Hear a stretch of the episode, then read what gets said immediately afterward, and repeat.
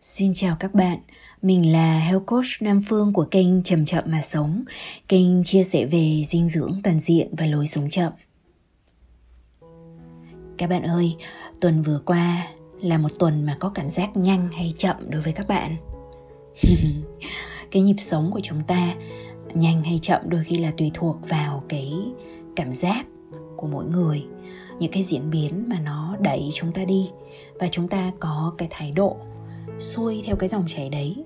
Có để cho mình thuận dòng hay không? Hay là mình chống cự và mình tìm cách bơi ngược dòng mình nỗ lực ngược dòng à, chống lại những cái điều nó đang xảy ra với quy mô diện rộng? Thì lúc đấy chúng ta sẽ thấy rất là vất vả. Đối với phương thì đây là cái khoảng thời gian mà mình đang cho mình nỗ lực xuôi dòng. Có nghĩa là sao? À, thay vì là mình chán ghét và mình tìm cách kháng cự lại một số cái thay đổi và mình thúc ép bản thân mình là bắt buộc phải đi theo kế hoạch cũ thì hiện tại mình đang học cách điều hướng theo cái dòng chảy chung á. Phương lấy ví dụ như là thật ra cái ờ, khoảng thời gian tháng 9 này thì theo cái kế hoạch ban đầu thì mình dự kiến là sẽ tập trung tối đa cho cái việc hoàn thành luôn cái cuốn sách mà mình đang viết. Tuy nhiên rồi là khi mà những cái kế hoạch chung uh, nó yêu cầu rằng là mình sẽ phải làm một cuộc triển lãm này hay là đơn thuần là những cái người anh em bạn bè mà đã lâu năm của mình á họ đến thăm và họ cần cái sự chú ý lắng nghe của mình thì mình cảm thấy rằng á bất cứ một cái kế hoạch nào á trước đấy mà nó có vẻ như là gấp rút thì thật ra đó là một cái ờ, một cái cảm giác gấp rút ảo tưởng thôi. Nó là cái vấn đề tâm lý. Cái mong cầu của mình rằng là mọi thứ nó phải ờ, nó phải nhanh hay là hiệu quả. Nhưng mà thực tế thì ờ, nếu mà xét vào tầm quan trọng thì những cái không gấp là thường nó lại quan trọng hơn. Cho nên thành ra là phương chấp nhận rằng là mình bị trễ một hai tuần để mà ưu tiên uh, hiện diện cùng với những người thân của mình thì ờ, phương hy vọng rằng uh, các bạn cũng có thể coi đây là một cái lời gợi mở để mà để ý xem là cái cảm giác về mặt thời gian của mình hiện tại là như thế nào. Nó là thực sự là nó gấp rút hay không? Hay là nó nó đơn thuần là do tâm lý mà thôi? Thì từ đấy thì chúng mình sẽ tìm được một cái cách nó điều chỉnh nó thuận hòa hơn đối với ờ, những cái thực tế của cuộc sống. Trong cái podcast này thì uh, như mọi lần thì phương vẫn sẽ đọc tặng các bạn nghe một bài thơ tên là nguyện. Thì đây là một cái bài thơ mà phương nghĩ rằng là phương sẽ đọc thôi chứ không có bình luận gì quá nhiều cả. À, và sau đó thì phương sẽ đọc tặng các bạn một vài cái câu chuyện ngắn ngắn ngắn thôi uh, được viết bởi chị Trang Tạ bạn thân của mình. Thì uh, chị Trang là một trong những cái người đã làm triển lãm ảnh cùng với mình trong tuần vừa rồi. Uh, và khi mà mình đọc những cái câu chuyện và xem những cái bức ảnh của chị Trang tại các buôn làng uh, về những cái cây về đàn em thơ chó mèo hay là những cái thực tế của thay đổi diễn ra thì mình thấy rất là cảm động và mình đã xin chị Trang là cho phép mình chia sẻ lại những cái câu chuyện này một lần nữa ở trên podcast. Thì nếu như các bạn nghe thôi là cũng đã có thể cảm nhận được rồi. Nhưng mà nếu mà xem ở trên YouTube thì đến cái phần mà Phương chia sẻ về những câu chuyện này thì những cái bức ảnh tương ứng đối với những cái câu chuyện ấy sẽ được hiện lên. À, rồi thì bây giờ để Phương sẽ mời các bạn lắng nghe trước hết là bài thơ Nguyện. Nguyện làm nước chảy mây trôi, Thả lơi áp lực cho khơi thuận dòng. Nguyện mang theo mỗi tấm lòng, Đủ hành trang nhỏ một vòng đời tôi. Nguyện làm sắc thắm trên môi, Tô lời thân ái xa xôi hóa gần. Nguyện buông đi những tần ngần, Trao đi trọn vẹn chẳng cần hàm ơn. Nguyện thương tấm áo cũ sờn, Bên khung cửa cũ chẳng hờn thời gian nguyện buông cây gánh lo toan, bất toàn, giang dở, tuần hoàn chờ ai. Nguyện thương ngắm cánh hoa phai, đẹp mong manh quá, ngày mai sẽ tàn. Nguyện cho tôi chút an nhàn, để nhìn thấu suốt tâm can chính mình. Nguyện mai vẫn đón bình minh, để ngây ngô phút thình lình ngạc nhiên.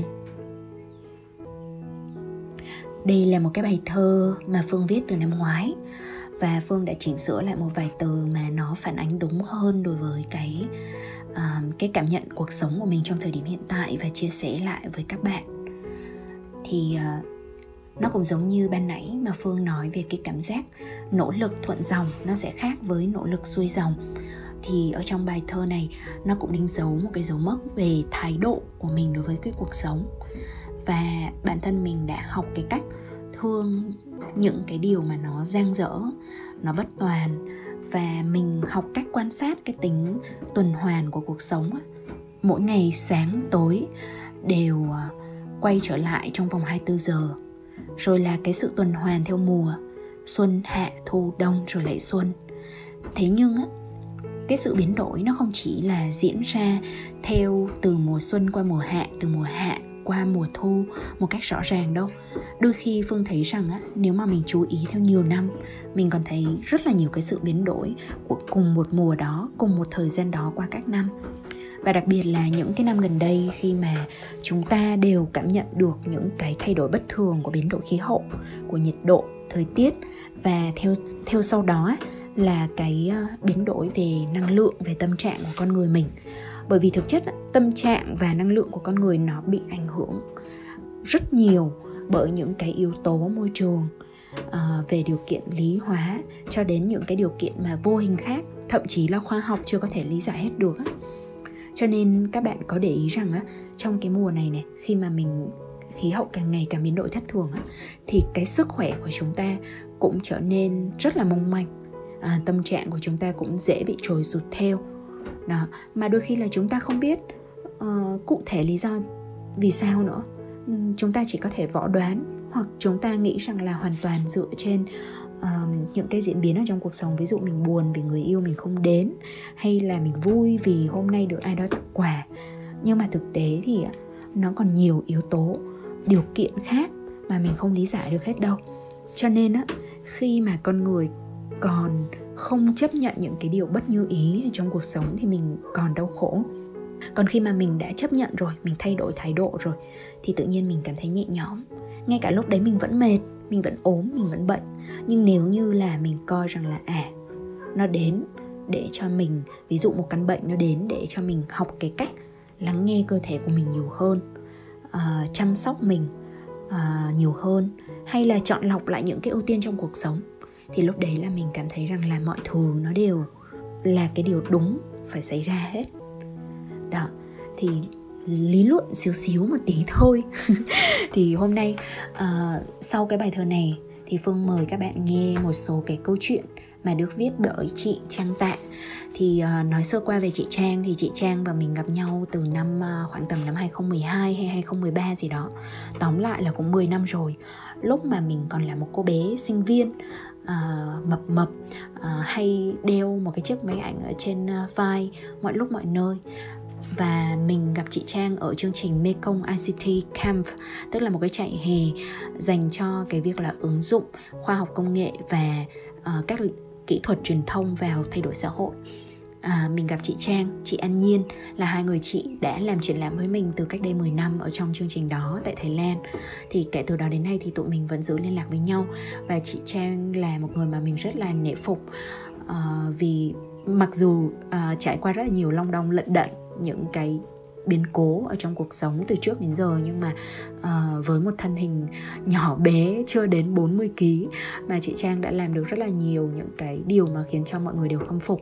Uh, trong đó năm ngoái thì làm trạm oxy Sài Gòn này uh, hỗ trợ bình oxy cho trong cái lúc mà dây đoạn uh, dịch đang bị đỉnh điểm. Và uh, hiện tại thì chị Trang đang uh, sống tại Bảo Lộc và làm vườn rừng uh, tự cùng với người đồng bào nghiên cứu và quan sát những cái ờ, nét văn hóa và những cái biến đổi trong kinh tế văn hóa xã hội của những cái thôn buôn bản làng còn sót lại ở huyện Bảo Lâm, tỉnh Lâm Đồng. Đó, thì bây giờ thì Phương không có nói nhiều nữa thì Phương sẽ đọc cho các bạn nghe một số cái câu chuyện và hiện tại thì phương đang đọc uh, những cái câu chuyện này khi mà nó được đính ở ngay trên tường. Bởi vì trước khi mà chị về thì chị có dính những cái câu chuyện này và cả những cái bức ảnh của chị ở ngay trên tường của mình giống như cái cách mà tụi mình đã làm triển lãm á. Nó rất là mộc mạc dễ thương thôi. Rồi thì cái câu chuyện đầu tiên mà phương đang nhìn vào là tên là khu vườn của ca ghẹo. Ca ghẹo 24 tuổi, là một giáo viên trẻ dạy tiểu học ở Bảo Lộc nơi cộng đồng người trông mạ ở trên cao. Họ tập trung quanh huyện Bảo Lâm và gắn bó với Bảo Lộc từ xa xưa. Một chiều khi sương mù tan loãng theo ánh sáng le lói sau mưa, tôi vào vườn, nơi ca ghẹo và các anh chị em lớn lên. Trong những tháng năm sau này, nhà nước đã cấm người đồng bào luôn canh làm rẫy. Từ đó, người châu mạ cố định ở các vườn đã khai phá trước đây – khi các cuộc chiến tranh thế giới xảy ra và từ sau Thế chiến thứ hai, sự tiếp xúc với thế giới bên ngoài qua vai trò thuộc địa của Pháp. Người châu mẹ tiếp xúc dần với thế giới mới và sau này là với người Kinh.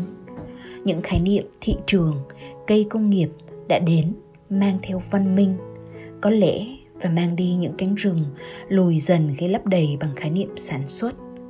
Cấu trúc làng và các luật tục truyền thống dần rời xa khu vườn của gia đình ca kẹo cũng là một phần như thế. Nhưng may mắn, một số cách canh tác xưa cũ vẫn còn được giữ bởi bố của em. Gieo trồng bầu, bí, bắp ngô cà gai trong hố sen canh.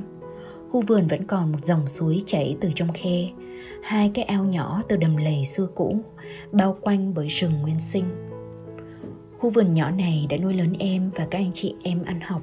Và một người em đặc biệt từ sau một trận ốm động kinh. Dĩ nhiên, một phần lớn thức ăn người đồng bào ở đây kiếm từ rừng hoặc bìa rừng.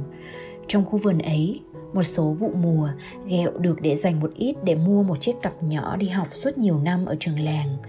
Và khi ước mơ của em xa hơn là chiếc máy tính sách tay đầu tiên những năm em đi học đại học xa nhà để có phương tiện học tập. Giờ đây, em trở về làm cô giáo dạy học ở làng. Học sinh chủ yếu là người châu Mạ, Hơ Mông và người Kinh.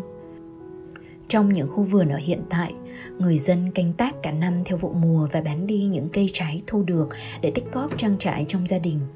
Làng từ đó không còn thanh thản khi cây công nghiệp đến là vậy.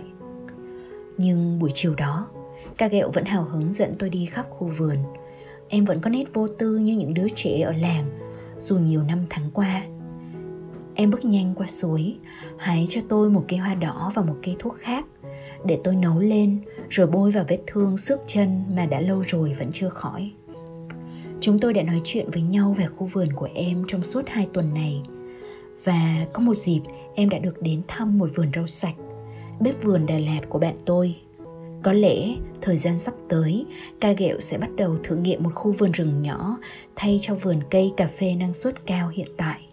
Hãy chờ nhau nhé, thời gian ơi! Câu chuyện về khu vườn của ca ghẹo thì nó nó đã nói đến cái tiến trình mà cái mà chúng ta gọi là văn minh. Văn minh đóng trong ngoặc kép đi đến và cuối cùng khiến cho những cái cánh rừng lùi dần đi.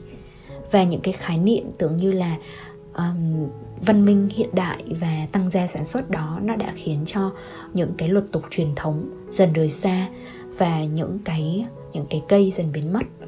Thì uh, đấy là một cái mà nó đang xảy ra trong thế giới của chúng ta.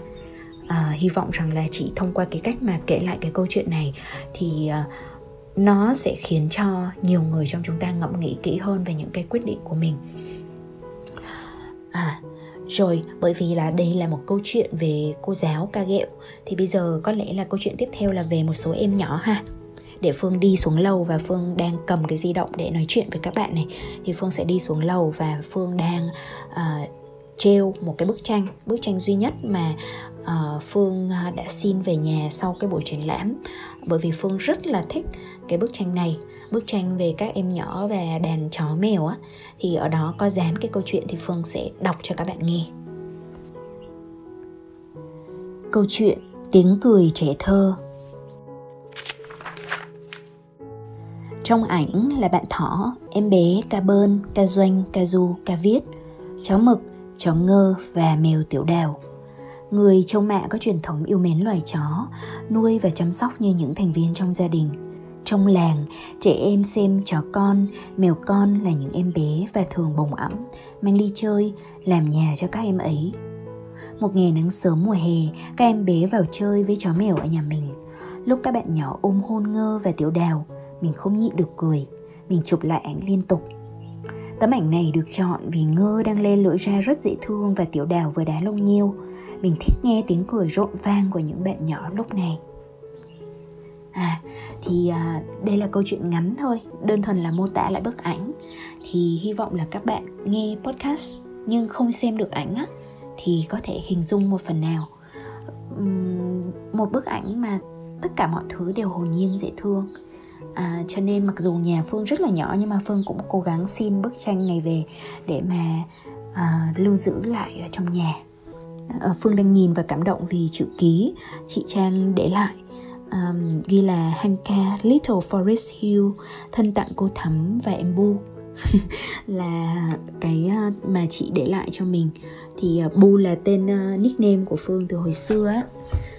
Ok, rồi bây giờ Phương sẽ đọc tiếp cho các bạn nghe một vài câu chuyện nữa.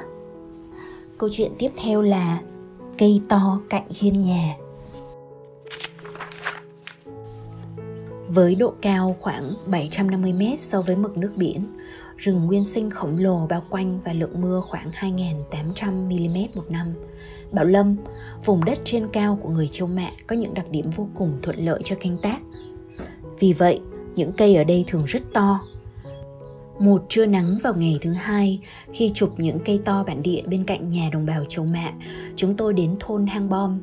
Dưới gốc cây mận già, cạnh ngôi nhà gỗ cũ, mọi người ngồi quanh trò chuyện trên sân đất phẳng mẹ chải tóc cho con em bé ngủ giấc trưa bụng căng tròn.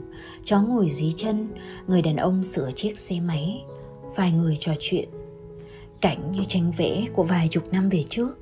Những ngày làng quê vẫn còn dáng dấp và đô thị hóa chưa bao giờ là khái niệm phút chốc một thoáng phim tua lại trong đầu tôi như đã từng thấy cảnh ở đâu rồi trong một thời khắc khác theo mạch ấy Chúng tôi lái xe khoảng 20 km nữa đến thôn 4, cầu đều đã tể. Ngày trước, đây là một trong những khu vực xa nhất của người mạ trên cao nguyên này. Trong làng của bà nội ca ghẹo, chúng tôi tìm được ngôi nhà gỗ cũ nằm sâu ở bên trong. Bên hiên giàn hoa giấy phủ kín choàng qua cây vú sữa, tàn cây to tròn bao trùm. Dưới gốc cây, các bạn nhỏ sắp hàng và chụp lại kiểu ảnh kỷ niệm. Còn ảnh cây mê mà hai bạn nhỏ cười tươi nhìn nhau là ngay trước đường vào. Những chiếc lá nâu rụng dày trên mái nhà những chú chim thi thoảng nhảy lích rích trong vòng lá. Chiếc xe máy độ làm vườn hoen nghĩ nhiều năm tựa vào gốc cây không biết cây vú sữa đã chứng kiến bao nhiêu cuộc đời các em bé những chú chim những chú sâu và cả chúng tôi nữa mong chờ đến mùa quả ngọt Tôi đặc biệt chú ý ngôi nhà rất đẹp ở đầu làng hang ca này. Một ngôi nhà truyền thống có cây nêu phía trước và những vòng tre trang trí. Một chiếc sừng trâu rất to, mấy gốc xoài bản địa còn nguyên trước nhà. Giữa các gốc cây, người nhà làm thành một chỗ để dự trữ củi tự nhiên. Ngôi nhà này của bà Cabre, những cây xoài ở đây tự mọc, chim, sóc, chuột, thú rừng ăn một phần quả và giúp phát tán hạt. Những bản địa to lớn này mất dần đi khi đô thị hóa đến. Những con đường to hơn thì cần bứng đi những cái cây. Những người có tiền ở đâu đó có thể trả vài chục đến vài trăm triệu và xe cậu đến múc và mang đi cái cây. Về đặt ở đâu đó, trong sân một biệt thự của những người điều gì cũng muốn sở hữu. Những cây công nghiệp đến và càn quét đi sự thanh thản của làng, của những kết nối cộng đồng căn bản và thân thuộc nhất.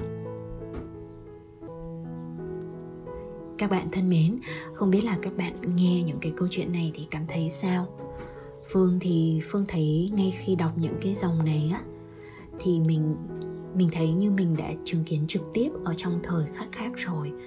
Bởi vì bản thân mình đã được chứng kiến ngay ở giữa uh, trung tâm Đà Lạt này. Thì uh, ví dụ như đối diện nhà mình có một xưởng gỗ. Và cái xưởng gỗ đấy mọc lên không chỉ gây ồn ào bởi tiếng cưa xẻ suốt ngày mà hàng ngày giống như là những cái vết cắt nhỏ đâm vào tim mình khi mà mình mình và mẹ mình phải chứng kiến những cây gỗ to rất là to đặc biệt là gỗ thông ấy nhìn là thấy đó là thông cổ thụ được chở đến và cắt xẻ để làm thành bàn thành ghế thành những cái um, nội thất kiểu dáng gì đấy mà chắc chắn là sẽ được tiêu thụ trong những cái căn biệt thự của những người mà như chị trang nói là cái gì cũng muốn sở hữu. Trồng cây thì không trồng nhưng mà thích uh, sử dụng những cái gì mà tự nhiên phải mất đến cả chục năm trăm năm để có thể làm ra. Ờ, đây là một cái câu chuyện nghe thì rất là buồn nhưng mà đấy cũng là một cái thực tế của cuộc sống. Và có một người bạn mình làm phóng viên thì khi mà đến và nhìn vào cái xưởng gỗ đó thì bạn mình mới kể rằng là khi mà họ đến thì những cái người này những cái người ở trong xưởng gỗ mới chạy ra nói rằng là đây là gỗ được hợp thức hóa đã được cấp phép để cho sử dụng rồi mặc dù bạn mình không hề hỏi một câu nào nhưng họ ngay lập tức là sẽ thanh minh. Nhưng mà mình mình nghe thì mình cảm thấy rằng không biết là cái điều gì buồn hơn. Cái khả năng là thật sự nó không phải là được hợp thức hóa như người ta nói thì nó buồn hơn. Hay là cái chuyện này được hợp thức hóa thì nó buồn hơn. Ừ những cái cây to bằng cái cây thông của thụ ở cạnh nhà mình. Và nó đang nằm đó. Nó là xác chết. Xác chết của một cái cây.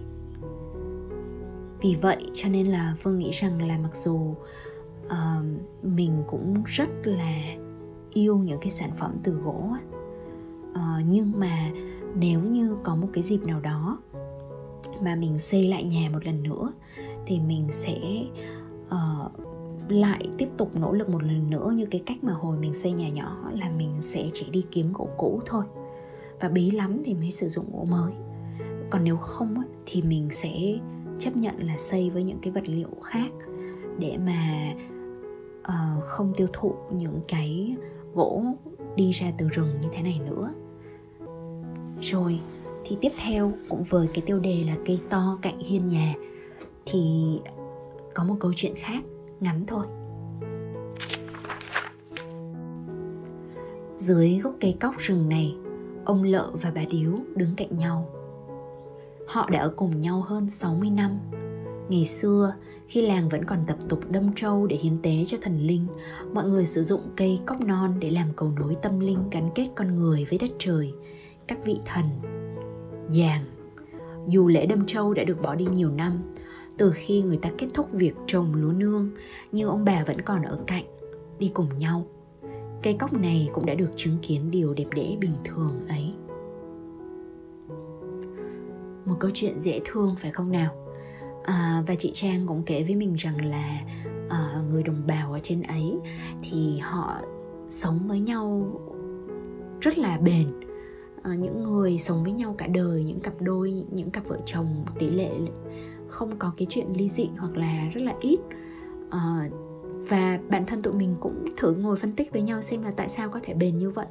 Nhưng mà thôi đây không phải là cái uh, cái sự tập trung ở trong cái podcast này. Cho nên phương sẽ đọc cho các bạn nghe một câu chuyện cuối. Đó là câu chuyện người trung hoa đến và ở lại tôi bất ngờ khi biết quanh các vườn ở thung lũng trên cao này có một số vườn của người hoa người Hoa di cư đến Việt Nam thế kỷ thứ 16 và cuối thời Minh đến nửa đầu thế kỷ 20. Người Hoa làm dịch vụ, buôn bán và một số làm nông nghiệp – một bộ phận ở Tây Nguyên đã đến từ đời ông bà của cô chú Mành, một trong những hàng xóm thường giúp đỡ tôi. Ngoài ra, có gia đình cô Thanh. Tôi xem là bậc trưởng bối và được học hỏi, hỗ trợ nhiều điều. Cô chú từng sống ở Đức Trọng và di chuyển xuống Bảo Lộc hơn 30 năm trước. 10 năm trước, cô chú bắt đầu khu vườn 8 hecta này với nhiều tình yêu và mồ hôi. Tháng 9 năm 2022, khu vườn được cắt tỉa những cành to để bớt mũi và rắn. Chồi non bung ra sau những cơn mưa, khu vườn xanh mát, gian nhà ba gian truyền thống giữa vườn, hình ảnh tổ tiên, những câu đối tiếng Hoa được treo trong gian thờ tự. Chữ tín, sự tôn trọng nền tảng gia đình, tổ tiên, văn hóa và sự tiếp nối của thế hệ với tinh thần cầu thị, khiêm tốn và quan tâm làm tốt nhất việc của mình, cộng đồng mình. đồng thời hòa đồng với chung quanh người Hoa dần trở thành dấu ấn trong cộng đồng châu Mạ nơi đây. Những người dân hiền lành, chăm chỉ, chưa bao giờ quên nguồn gốc lịch sử của mình. Wow, một cái câu chuyện rất là đẹp. Phương cảm thấy ấm lòng khi mình có thể kết thúc podcast với câu chuyện này.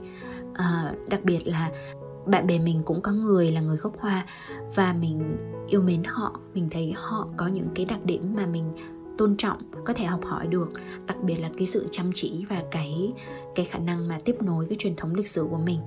Thì uh, ừ đấy là những cái câu chuyện thật là đẹp thật là dễ thương. Và khi mà nhìn những cái bức ảnh này mình xúc động lắm. Uh, nó có cảm xúc và nó có nói lên rất là nhiều điều thực tế ở trong đời sống nhưng theo một cái cách thức nhẹ nhàng ghi nhận và không uh, không tiêu cực không sân si hay là không cảm thấy u tối trước những cái thay đổi mà nó khó tránh khỏi của thời cuộc. Thôi thì chúng ta quay về làm phần của mình. Những gì mình có thể kiểm soát được là cái cây mà mình trồng lên là những cái quyết định tiêu dùng của mình cái cách mà mình nghĩ đến À, người khác những dân tộc khác hay là mình tạo điều kiện cho đàn em thơ cho chó mèo được vui đùa cùng với nhau phải không nào? À, tự nhiên thấy xúc động quá. À, có lẽ là nên kết thúc tại đây. Và phương gửi lời cảm ơn đến tất cả các bạn đã dành cái à, tình cảm uh, cho podcast của chậm chậm mà sống đến thời điểm này uh, phương không hứa rằng mình sẽ tiếp tục podcast sau số này mà có lẽ là mình sẽ cần nghỉ ngơi nhiều uh, trong khoảng thời gian sắp tới để tập trung cho sách chậm chậm mà sống. Cũng là một cái món quà khác mà mình nghĩ rằng mình phải uh, ủ nhiều và bỏ thêm tâm huyết vào thì cuốn sách mới có thể được hình thành một cách chất lượng. Thì thôi tên là chậm chậm mà sống mà cho nên là uh, sẽ chậm chậm quay trở lại với các bạn à, khi mà quay trở lại thì dĩ nhiên là phương sẽ có thông báo. Hy vọng rằng là các bạn ấn nút chuông à, những cái à, hoặc là ấn subscribe để mà khi mà podcast quay trở lại thì phương có nhiều khả năng hơn được à, thông báo đến với các bạn một cách hanh thông. Cảm ơn các bạn rất là nhiều và hy vọng rằng là à, sẽ sớm gặp lại các bạn ở đâu đó à, với những cái nhân duyên mà chúng ta tác ý dành cho nhau chúc cho các bạn thời gian tới có ngày thật vui và đêm thật yên. Xin chào và hẹn gặp lại nhé.